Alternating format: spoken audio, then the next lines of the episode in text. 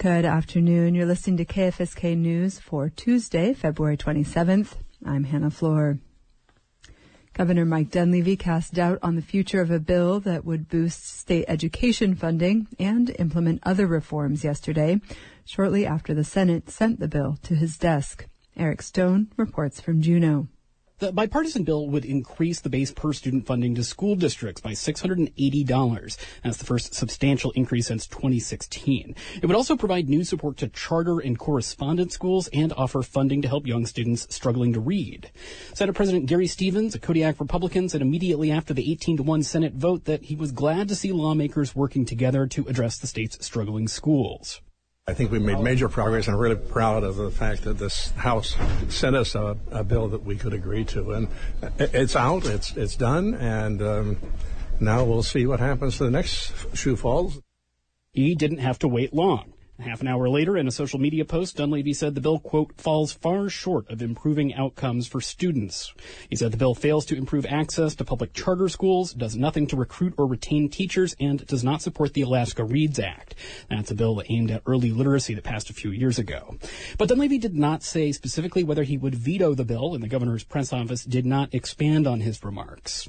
The bill includes a new appeal process for charter schools and an education department position tasked with helping districts expand charter schools schools, but it does not include a proposal endorsed by Dunleavy's administration that would have created a new approval process for charter schools. The bill also does not include a Dunleavy proposal that would have created bonuses of up to $15,000 for teachers. Instead, the bill has non-binding language instructing school districts to spend their increased funding on salaries and retention bonuses for teachers. The bill also includes funding to help elementary schoolers who are struggling to read. Responding to Dunleavy's statement, Representative Zach Fields, an Anchorage Democrat, says the bill addresses the governor's priorities. Just stepping back politically, I think actually everyone wins from the bill. Of course, most importantly, um, kids get more predictable school funding and smaller class sizes. Just three lawmakers across the House and Senate voted against the bill, and Field says that makes it unlikely that Dunleavy would actually veto the bill. Representative Craig Johnson, an Anchorage Republican who led the effort to pass the bill on the part of the House Majority Caucus, declined to speculate on whether lawmakers would vote to override a possible veto. So I haven't talked to the governor about a veto or anything else. So it's uh, it's in his it's in his ballpark. That's the way the system works. Uh, if he does wind up vetoing it, do you think the votes are there to override the veto? I'm not going to count anybody's votes. Despite the broad support, it's not entirely clear that lawmakers have the necessary 40 votes between the House and Senate to override. Senator Shelley Hughes, a Palmer Republican, voted for the bill on Monday, but said she would not vote to override a veto. Dunleavy has 15 days, excluding Sundays, to either sign or veto the bill once it's formally transmitted to him. Otherwise, it becomes law without his signature. Lawmakers say a veto or a delay in signing could delay the impact of a provision increasing internet speeds at rural low-income school districts. Reporting in Juneau, I'm Eric Stone. When the Petersburg Borough sells land assessed at more than $500,000, that sale has to go to a public vote. An ordinance before the Petersburg Borough Assembly would increase that cap to $2 million. The public will be able to weigh in on the ordinance at its second reading during the next Borough Assembly meeting on Monday, March 4th. Assemblymember Scott Newman proposed the change to municipal code. During the Borough Assembly's February 5th meeting, Newman said that the public has plenty of opportunities to share their views with Assembly members, and it shouldn't be necessary for smaller land sales to go to a public vote. If uh, people want to express their opinion, they can come to the meeting, they can see us on the street, give us their input. We represent the public, and uh, everybody that is that I talk to gets heard and influences my opinion on things. Uh, that's the process. So we've been voted in to be able to uh, make decisions like this and, and, you know, for the best interest of the community. Newman explained that the borough has been negotiating a land sale with the Petersburg's tribe, the Petersburg Indian Association, or PIA. The tribe had planned to purchase eight acres of borough land along Petersburg's 8th Street for a housing development. The land was assessed at $1.3 million, which, according to current municipal code, would require a public vote during the municipal election in November. The sale is now on hold. Assemblymember Donna Marsh made a motion to amend the ordinance by decreasing the proposed cap to $1 million. 500,000 to 2 million is significant. Both figures are a pile of money. Um, And I think it would be in the best interest of the citizens of Petersburg to have uh, more of a say on such large amount valued parcels. The cap hasn't been raised since 1990.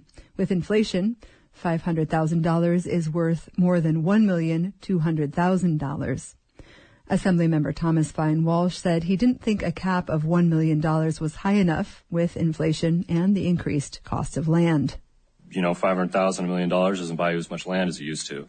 Uh, so it's important to update our codes to reflect that so that, uh, you know, we're able to move efficiently and uh, keep things running here smoothly. Fine Walsh said smaller sales should be able to move ahead without having to wait up to a year to go to public vote but he stressed that he thinks it is important to have limits on the value of land that the Assembly can dispose of without a public vote, since the sale of a large piece of land could have a transformative effect on the community. The amendment to the ordinance failed, four to one, with Marsh in favor. Some Assembly members said they'd like to hear from the public before deciding whether to decrease the proposed cap. The ordinance passed four to one in its first reading, with Member Marsh not in favor. The Assembly will also need to decide whether property value will be determined through an assessment or an appraisal. All borough property is assessed for property tax purposes. Property is often appraised before it goes up for sale. Appraisals take market conditions and similar sales into consideration, and appraised values are generally considerably higher than assessed values. The Assembly would also have to decide whether the buyer would be required to pay for the cost of the appraisal. The Borough Assembly will take public testimony about the proposed change during the next Petersburg Borough Assembly meeting on Monday, March 4th at noon. The ordinance will have a third and final reading at 6 p.m. on March 18th. More than 100 people gathered in downtown Juneau Saturday afternoon for a rally to urge city and state officials in Alaska to support a ceasefire in Gaza. As Clarise Larson reports, Juneau Assembly members are considering whether the city and borough of Juneau should take an official stance on the issue. Ceasefire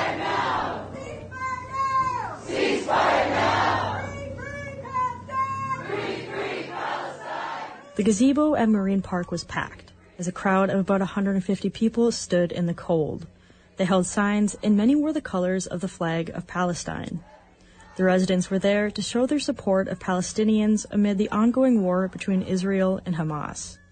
They also urged officials in Juneau and across state and country to call for a permanent ceasefire in Gaza, where health officials say thousands of Palestinians have been killed in Israeli airstrikes. Nicole Church, an indigenous singer and songwriter, gave an impassioned speech at the event and was one of the many who called what was happening in Gaza a genocide. Make no mistake, there is a genocide happening right now in Gaza as we speak.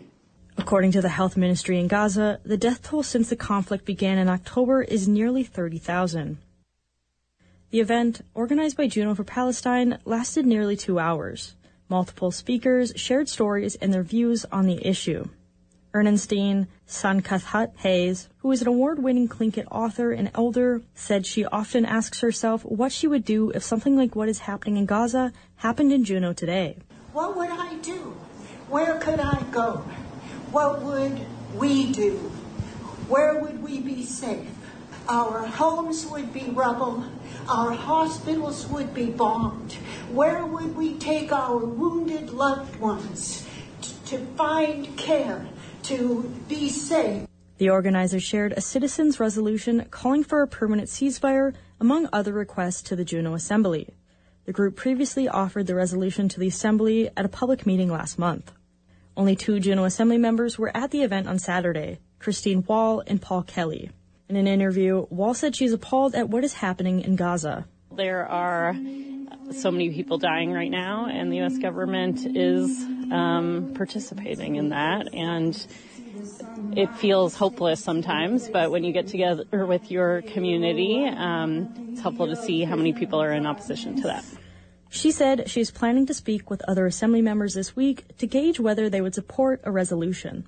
To me, this is something that um, if enough people speak up in our community, communities across the country, maybe we can have a difference. Paul Kelly said similar, noting that he was inspired by the people who spoke at the rally, but worries a resolution that takes a stance could isolate some members of the community. Uh, before we, we do a resolution that, that speaks to, um, to, to how we as a community are taking a position, uh, I, I want to make sure that I'm not alienating um, any of my own constituents as well. Similar resolutions are being considered in cities across Alaska.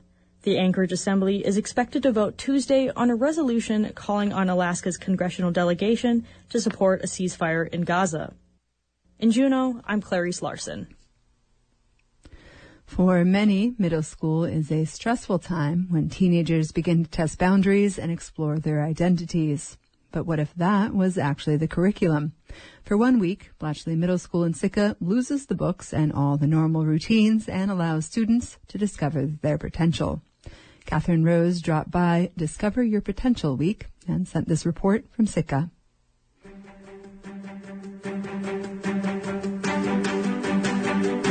It's a Thursday morning in the Blatchley Middle School home economics room, and about 15 middle schoolers are buzzing around the room, three to a station, decorating cakes. It's the Great Blatchley Bake Off session of Discover Your Potential, or DYP. And while the students aren't baking in an English garden, their energy is the same as the contestants on the popular TV show eager, positive, and scrambling. All right, you guys, we are less than one hour out. 50 minutes. One hour out. Language arts teacher Brock Vowell might be Blatchley's equivalent to Paul Hollywood today, but he says kids don't have to have baking experience to be in his class. Um, so it's really, you know, uh, I give them like a variety of cakes to choose from because we have a bunch of different experience levels here, and so they kind of choose their own cake and they collaborate with their team to to kind of make a design that fits a specific theme that they kind of voted on. At the end of the week, a group of teachers judge the students' baking creations and award prizes to the winners. Last year's reigning champion, Tegan Woodcock, is rolling out a big swatch of fondant onto a counter.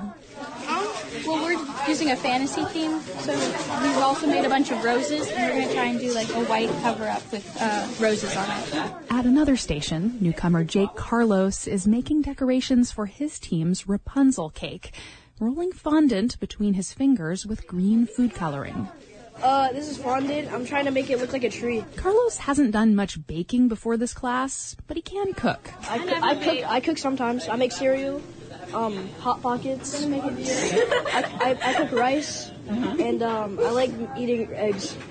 While these students decorate their cakes, upstairs another group of kids are flexing their artistic muscles in one of the other 70 plus activities available during DYP. But their mediums aren't fondant and frosting. They're liquid latex and scar wax.